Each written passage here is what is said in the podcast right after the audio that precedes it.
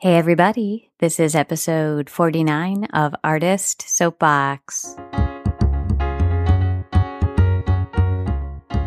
Hello, and welcome to Artist Soapbox, a podcast featuring Triangle area artists talking about their work, their plans, their manifestos.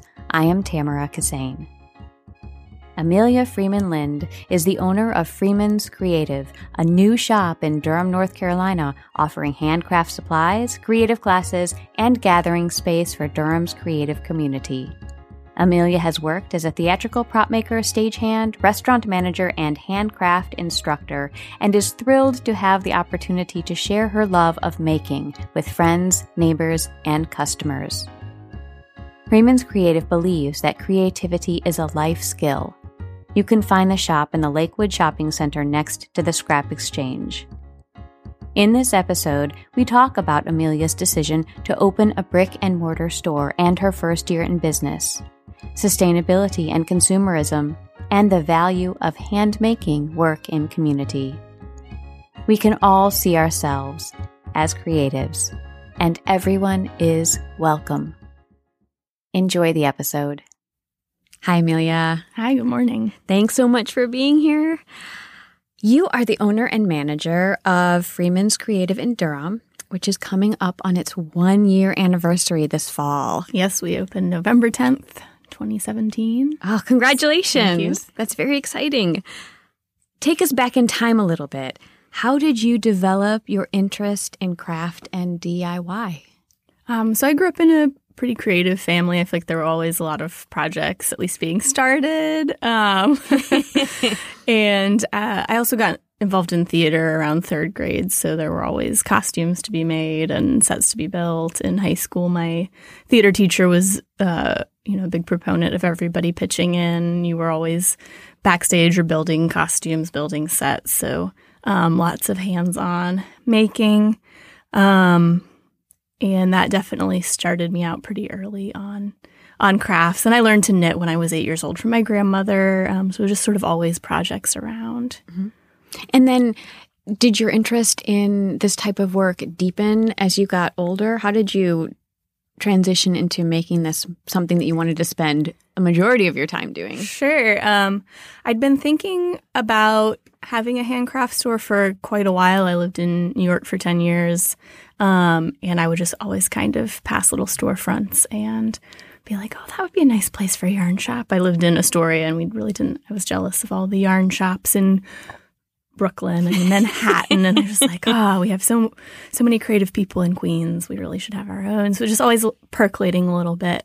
Um, and when I moved to Durham and I kind of knew that theatrical prop making was not going to be a full time career for me, uh, it was just always a little bit in the back of my mind. Um, so it took about three years from the time I left my well, two and a half years from the time I left a full time job to really get the the shop open. That was about three years ago, um, and part of it was just you know something that I really wanted to do. I'd always kind of liked the thought of having my own little space, um, and part of it just really felt like Durham needed a resource. Um, for supplies and also kind of as a gathering place. And so the shop is in the Reuse Arts District. The Scrap Exchange has founded. So um, hopefully, the next few years will be lots of creative businesses and organizations, kind of a hub for all kinds of creative activities. So let's talk about the fact that you decided to open a brick and mortar versus having an online store. Yeah. Why did you make that decision? It seems to make things a little bit more complicated in some ways. Sure. I think a lot of people had that question for me when I was talking about the shop. Um, number one is just I'm not interested in selling things just for the sake of selling things. Um, I think there are a lot of good reasons to do online, and, and definitely it's a hard time to do a brick and mortar retail business. But uh, I really like the personal interaction. I really want there to be a space that people can come and ask questions and feel materials and see colors that I think is really lacking in an online shopping experience. And also just that it's nice to have that space to kind of meet other like minded people. We have such great conversations in the shop. We have a craft club every Sunday afternoon um, and every second and fourth Thursday that have had really big turnouts. I think people are really kind of craving that contact with other creatives and makers. And my great grandfather had a hardware store in Connecticut. And so my grandfather has always talked a lot about growing up in the store and all the people that he met and all the characters. And I think I have probably a little bit of a romantic idea about being like a little community business where you have your regulars and people pop in to ask a question, even if they're not buying something. And it's just really kind of a hub of community activity. When we spoke on the phone, you mentioned the long time tradition of handcraft being a social activity and I like the idea of people coming together, doing this work, and also having the opportunity to have conversation and to show each other the, their, where they are in their process. It seems like something that, if it's if it's an interest of yours, you need other people to appreciate the amount of work and the achievements that you are that you're doing. Sure, absolutely. Um, we definitely at this point live in a commodity culture. Anything that you want, you can find. Somebody's making it, somebody's manufacturing it. And there's a real difference to making things yourself, and it's not a necessity at this point. Um, so having a community is really important. When you're working on projects that kind of take longer than just stopping by the store, it's really helpful to have people that do appreciate the work that goes into it. I think a lot of us who do, are handcrafters who do knit and sew and make things have plenty of conversations about you know who we won't give a handmade item to we know who will appreciate these things um, and there's just always times when you kind of are running out of steam on a project where having cheerleaders is great and having some accountability is good it's nice to be able to show your progress it can feel like you know if you're if you're knitting a hat it can feel like oh i've been doing this forever and if you are seeing people on a regular basis, you're like, oh, actually, mm. I did this much since last week. So it helps you kind of track time too. Do you also offer classes? Yes, we have all kinds of um, knitting and sewing and crochet and indigo dyeing has been really popular. I talk with a lot of different ages of makers and people that craft. And I talk with a lot of people who had home ec in school, who learned to sew, as part of their education. And then I talk to a lot of people of my generation. I'm turning 35 this year, um, who did not have that in school, who didn't learn some of these what I kind of think of, I think of creativity as being a life skill, mm-hmm. um, but it's not necessarily covered as part of your education, just like a lot of things like changing the oil in your car and balancing a checkbook and, and stuff yeah. that 50 years ago was just kind of like everybody knew how to do it. Mm-hmm. You could replace a button and mend a pair of pants and knit a pair of socks.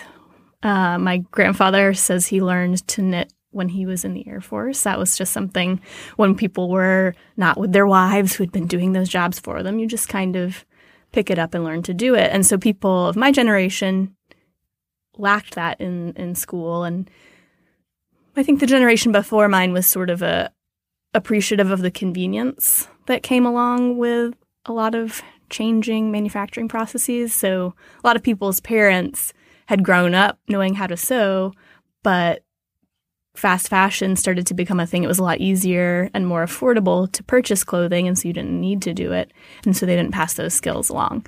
So I just see a lot of people interested in in picking this up because it wasn't covered for them.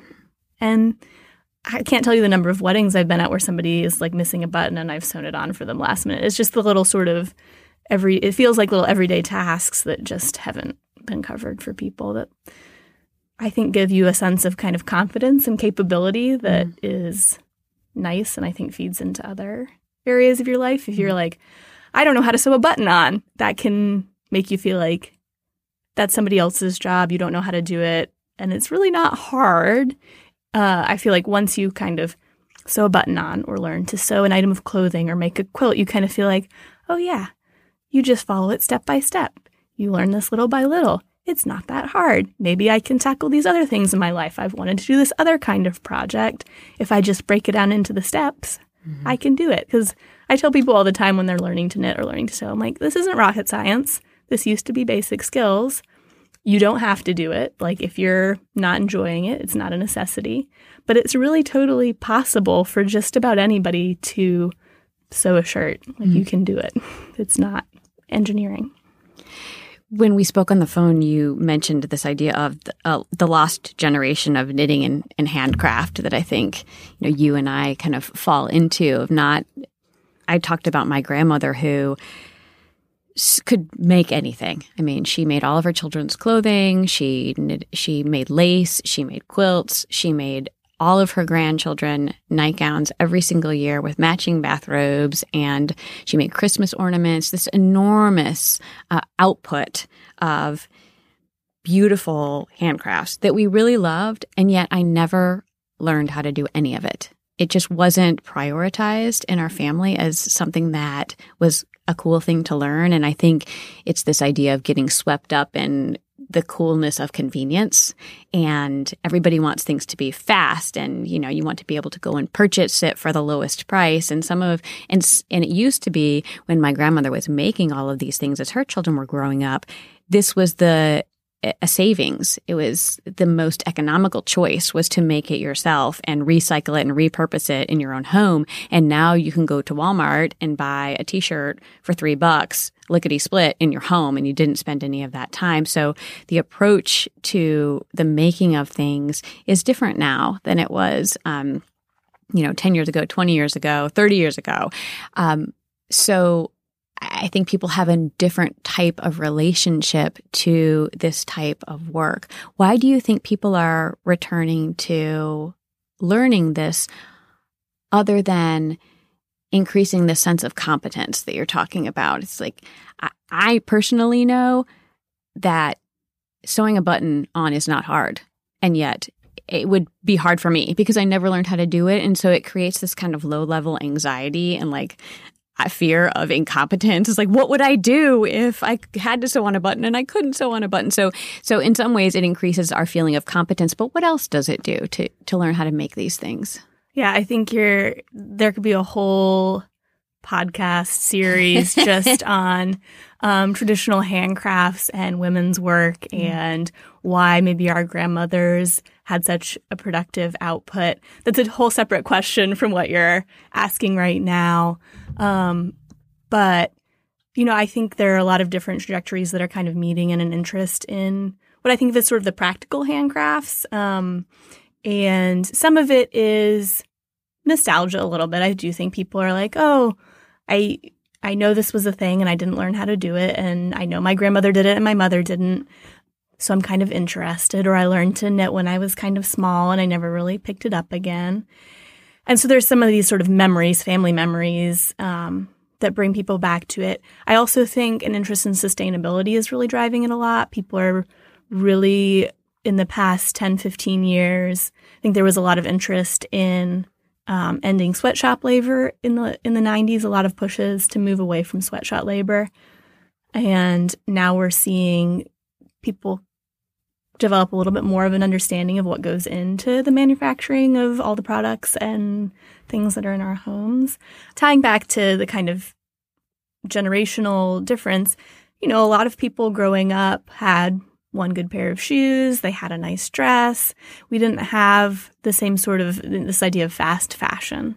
And clothes were kind of made to last and they cost more and people didn't change out their wardrobes quite so often. And as the cost of manufacturing has gone down, and some of that's just manufacturing processes, and some of it is expectations, and some of it is uh, what we're paying people who are making our clothes. And so people start to think, okay, we had this push against sweatshop labor, but if I can go to Walmart and get a shirt for under $10, some of that is materials cost, some of that is factory costs, and some of that is labor costs if I sit down and I learn to sew a shirt that's similar and I bought my fabric for $10, $20 and it took me three hours to make it and I ended up with a very similar product to what I bought for under $10 in Walmart. What does that mean about the person that hmm. made that garment for me? Mm-hmm. Um, because if you don't think about it, it's very easy to just consume things. And when you start to make things for yourself, it's kind of hard to ignore the fact that everything we have in our lives was made by somebody else and what that human cost is. I do think as people are interested in sustainability and in, you know, at the root of sustainability is how do we sustain the production of the levels of things that we're used to in our lives?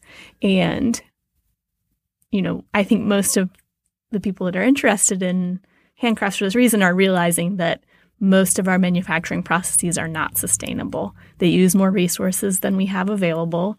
They use more human resources than people can, can, can continue to churn out and still have a life that allows for relaxation and family time and you know basic needs and that we can't continue to consume in the same way and still have a planet mm-hmm. um, on a you know environmental level and on a human level so one of the things that's been really interesting for me having the scrap exchange in town and being part of the reused arts district is that i do think that people that come to my shop are already kind of thinking about that. It's kind of incredible the amount of materials that the scrap exchange has donated every week. I think a couple years ago, I just, the number that sticks with me is I think they were having 4,000 pounds of materials donated every week.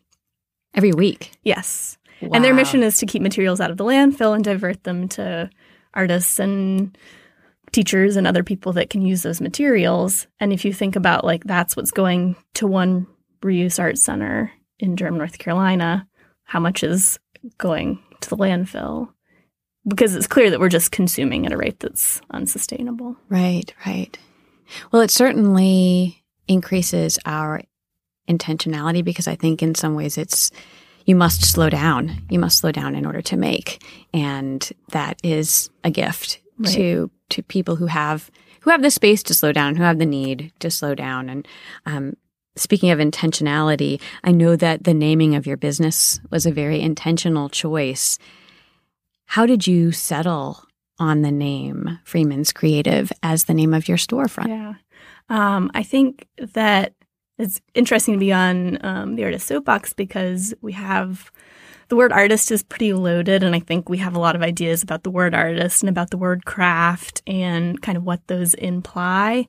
But I I really feel like everybody is creative. I think if you watch a group of kids, you see they they'll come up with an idea a minute and you know go for hours just kind of on their own imagination. And I think we get we lock ourselves in as we get older into what we can and can't do. Um, so I didn't want to really limit who could see themselves spending time in the shop um, and, and, encourage people to to make things. I really do believe and hope that that making things encourages a mindset shift for people where you kind of shift from thinking yourself as a passive consumer to really a creator and a problem solver. So if you again going back to that sewing on a button, if you know that you can sew on a button and then you know that you can sew a napkin, which is a good beginner project. And then you know that you can sew a kid shirt, and then you know that you can sew formal wear. You know, like you can kind of go from there um, and build it up, but it's really not necessarily just in the handcraft realm. But I think if you can think of yourself as creative, if you can learn to do some of these arts and craft skills, you kind of realize that any type of problem is is achievable or surmountable. You can you just kind of have to think creatively and work your way through it. It's so interesting. I love that creative is in the title because I think it's such a warm invitation for people and as as you're saying it's it includes such a large group of people who can walk through your doors. I know that some people would not feel welcome if it said, you know, Freeman's craft store or art store or supply store or something like that. I, I personally have some issues around this idea of, of craft and they are my own issues because I don't see myself as a crafty person. and so I would I would think, oh, I can't go in there. You know, people will discover that that I can't do these things. And but I do think, all right, I'm a creative person. I can I can approach this with a creative mindset. And the idea of making a napkin is thrilling. It's like, could, I actually could do that? That's amazing.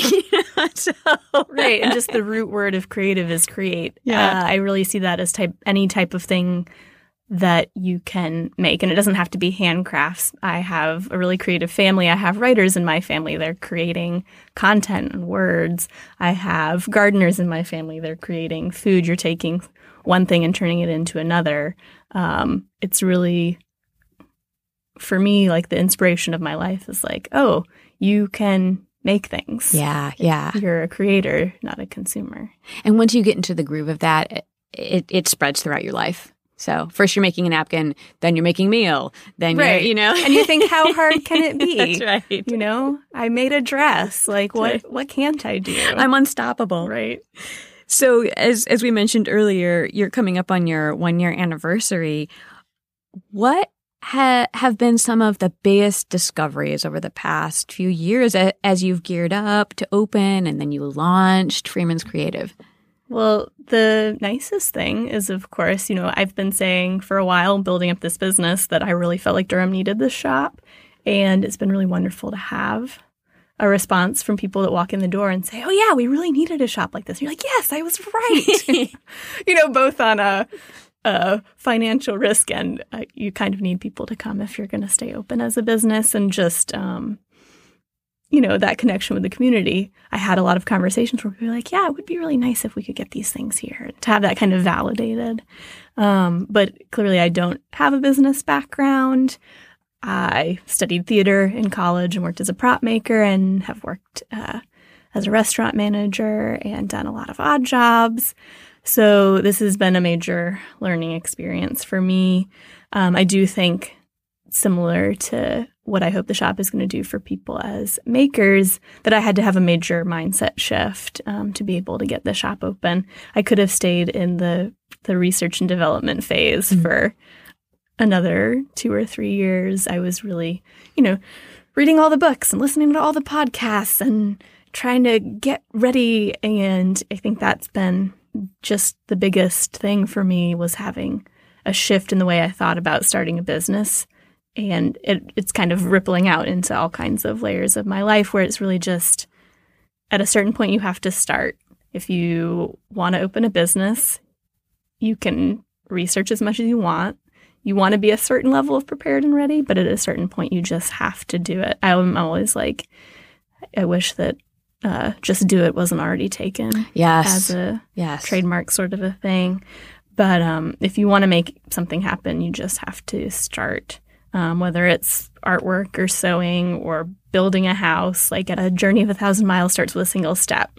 And if you don't get to the point where you just start it, it's never going to happen. And so getting the business open, it was at a certain point like, what are the things I literally have to do if I want to have a business? It's not reading a book, it's looking at commercial spaces. It's figuring out my financing. It's opening a business bank account. It's setting up wholesale accounts. It's all this stuff that doesn't really feel like why people get into businesses that they're passionate about because there's a whole lot more that goes into it.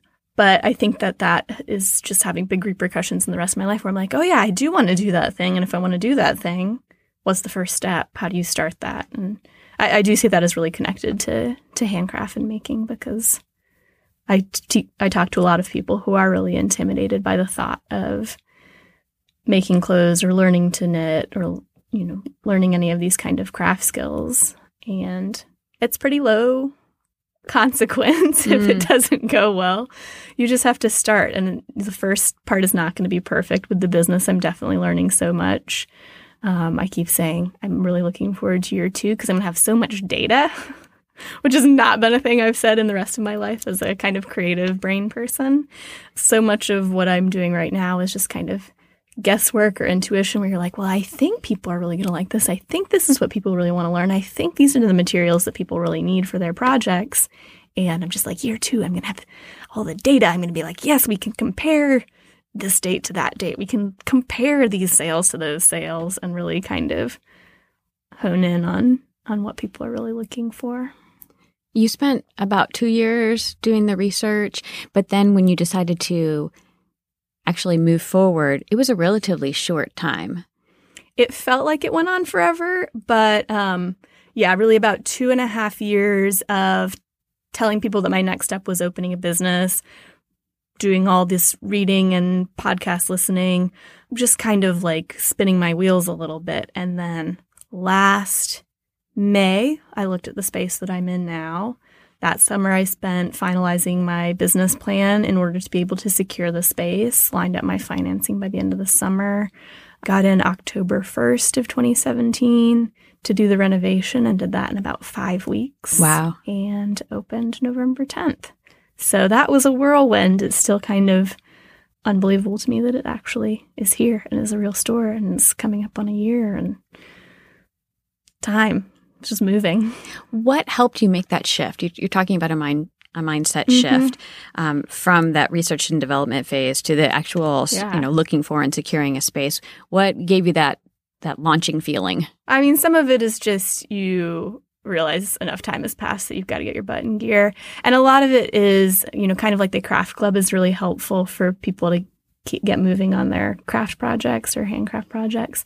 Um, I joined a women's business group in the fall of 2016, and that accountability has been uh, incredibly helpful. So, you know, you want to be able to show people that you're making progress. You don't want to be like, oh, yeah, I'm still thinking about that. Yeah, it's really, the, you know, it's what I'm thinking about all the time. And thinking is really just happening a right. lot. you're like, okay, last, last month I said I was going to do these things and I did them. Like I made an email account for my business. And, yeah. you know, wanting to have kind of concrete results to be able to share with people was really helpful. And also just having a sounding board, knowing that your ideas aren't just bopping around in your own head and that other people think that they're good or bad or give you feedback. Um, when you get to the point where you're just like, uh, accountants, how is that? A, what? How do I mm. do this? Everybody had good recommendations for me. The kind of like, what do people call it on Facebook when you're like crowdsourcing things. It's like the mind, the hive mind. The hive mind is so helpful because somebody will know what it is that you're looking for. And it's really like you don't have to reinvent the wheel. There's somebody who's gone through that same thing. And with a women's business group, I feel like everybody's really focused on community over competition, on lifting everybody else up. When one of us succeeds, we all succeed. So that's been incredibly helpful.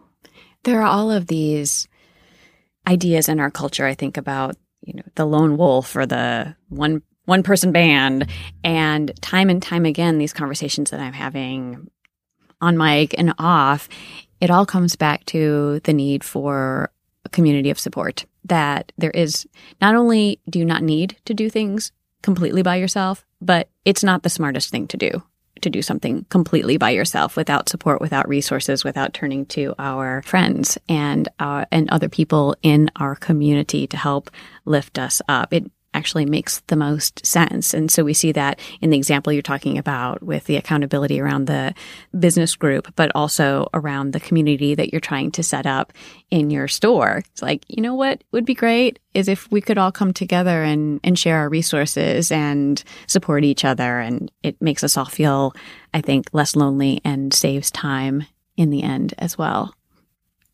What creative projects are you personally working on? Do you have any time to do your own creative projects? Uh, well, certainly the shop is my biggest creative project. It does take a lot of my time and my energy. Um, when I left my full time job, I really felt like I wanted to get this business started, but I just didn't have the kind of brain space and creative energy to focus on my business. And pros and cons to that move because I definitely was piecing together part time work, and that definitely drew out starting a business. I didn't have like a big enough cushion to go for two years writing a business plan, but it did allow me really the mental capacity to know what I wanted when I got the business open. So I'm still putting a lot of my energy into growing my business and building my business. And that is feeding a lot of my creative edge. I think most people that are makers and crafters and creative people. You ha- you have a drive and kind of an itch to make things and do things, whatever it is that you're passionate about. You don't feel like you can enjoy yourself without doing something like that.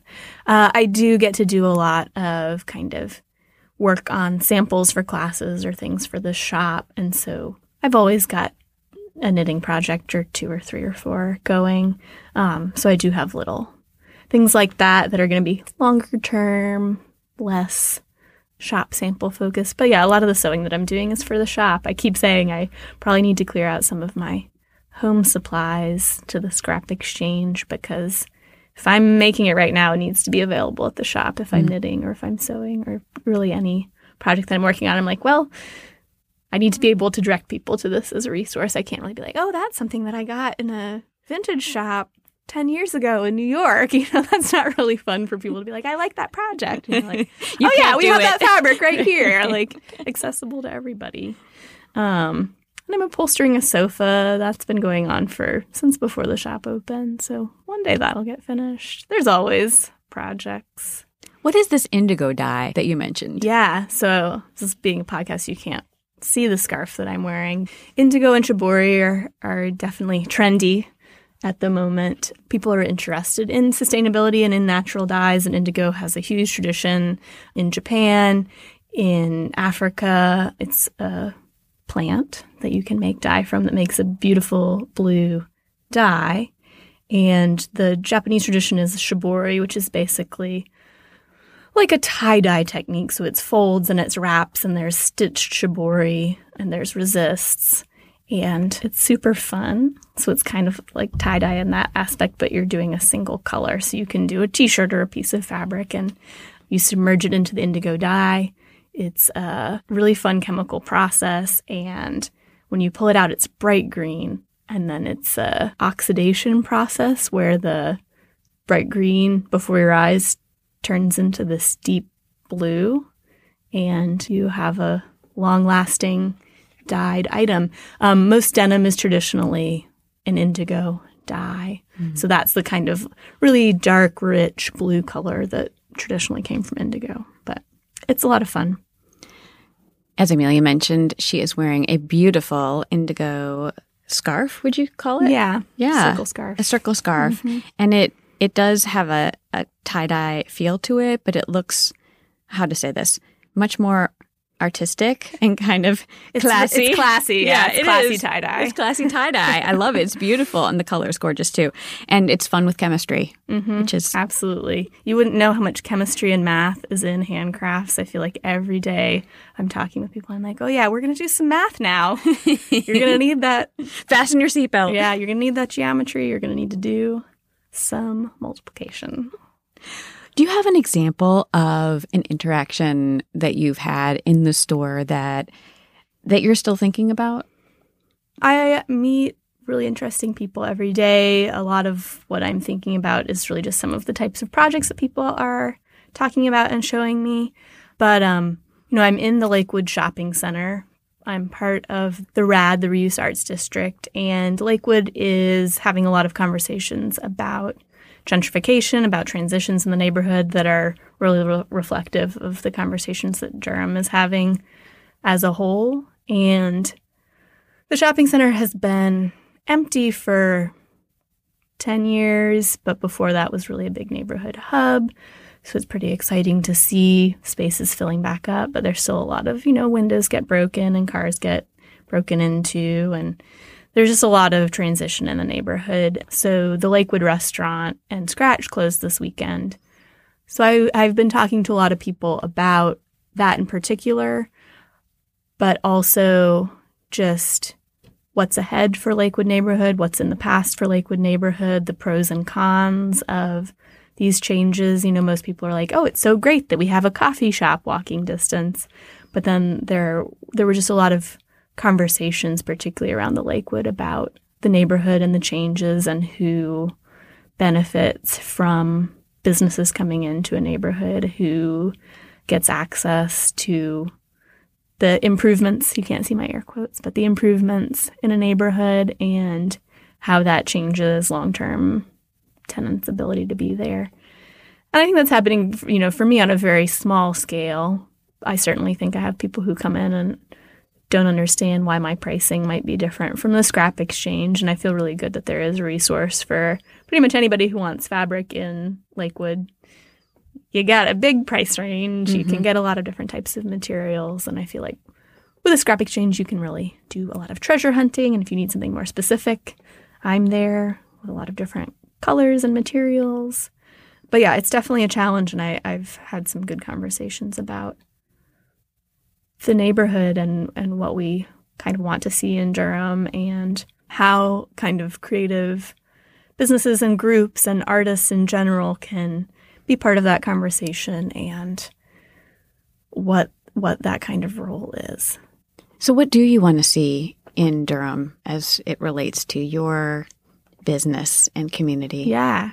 Well, I think there's there's a great sign over the Durham Co-op market that says everyone welcome.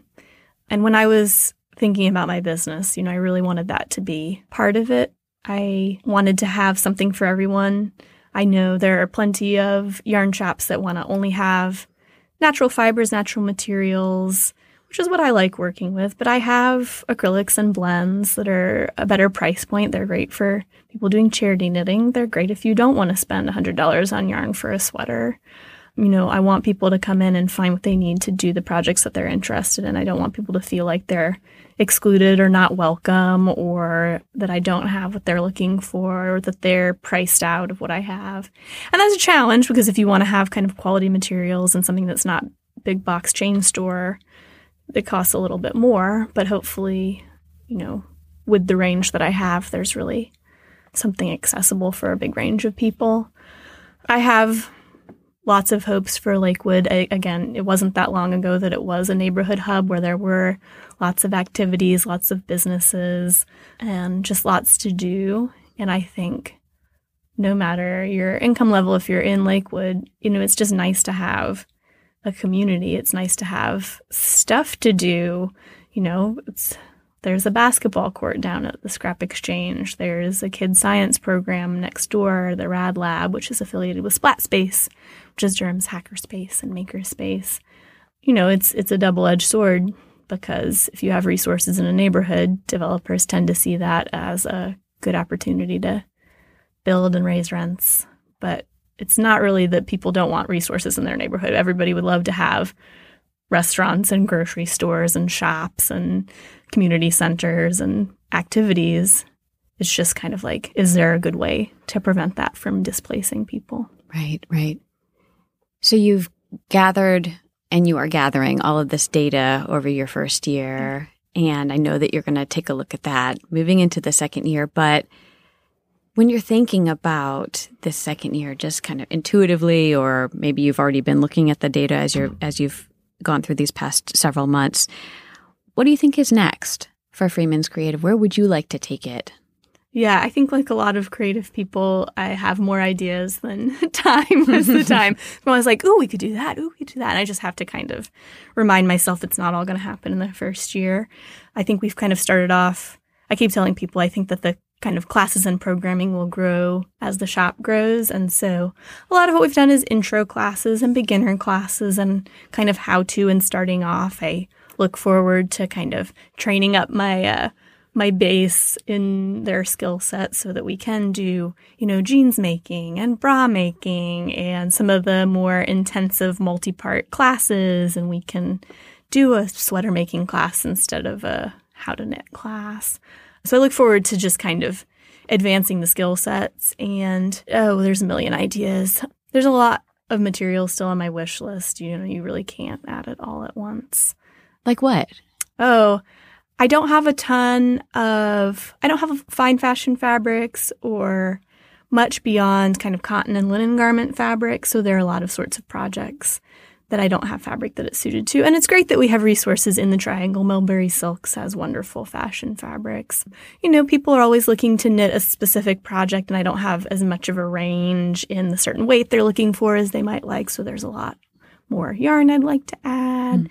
I don't have really any upholstery supplies. People are pretty frequently looking for things like that. But a lot of it's just like I'll have a small selection from a fabric line and I'd like to have a big selection from a fabric line. We haven't done bra making because I don't have any bra making supplies and you need more specific fabrics. And we haven't done any swimsuit classes. I don't have those materials. There's just always things that you're like, oh yeah, if we want to do a whole handmade wardrobe, Right. We need some more things. We got to get it, get in, get into the undergarments and the fitness and outdoor wear things. But I think that if you do a bra making class, people will sh- will show up. Oh, absolutely. I mean, this is a thing. This is a problem. I'm here to say, and I'm sure that you oh, yeah. would agree.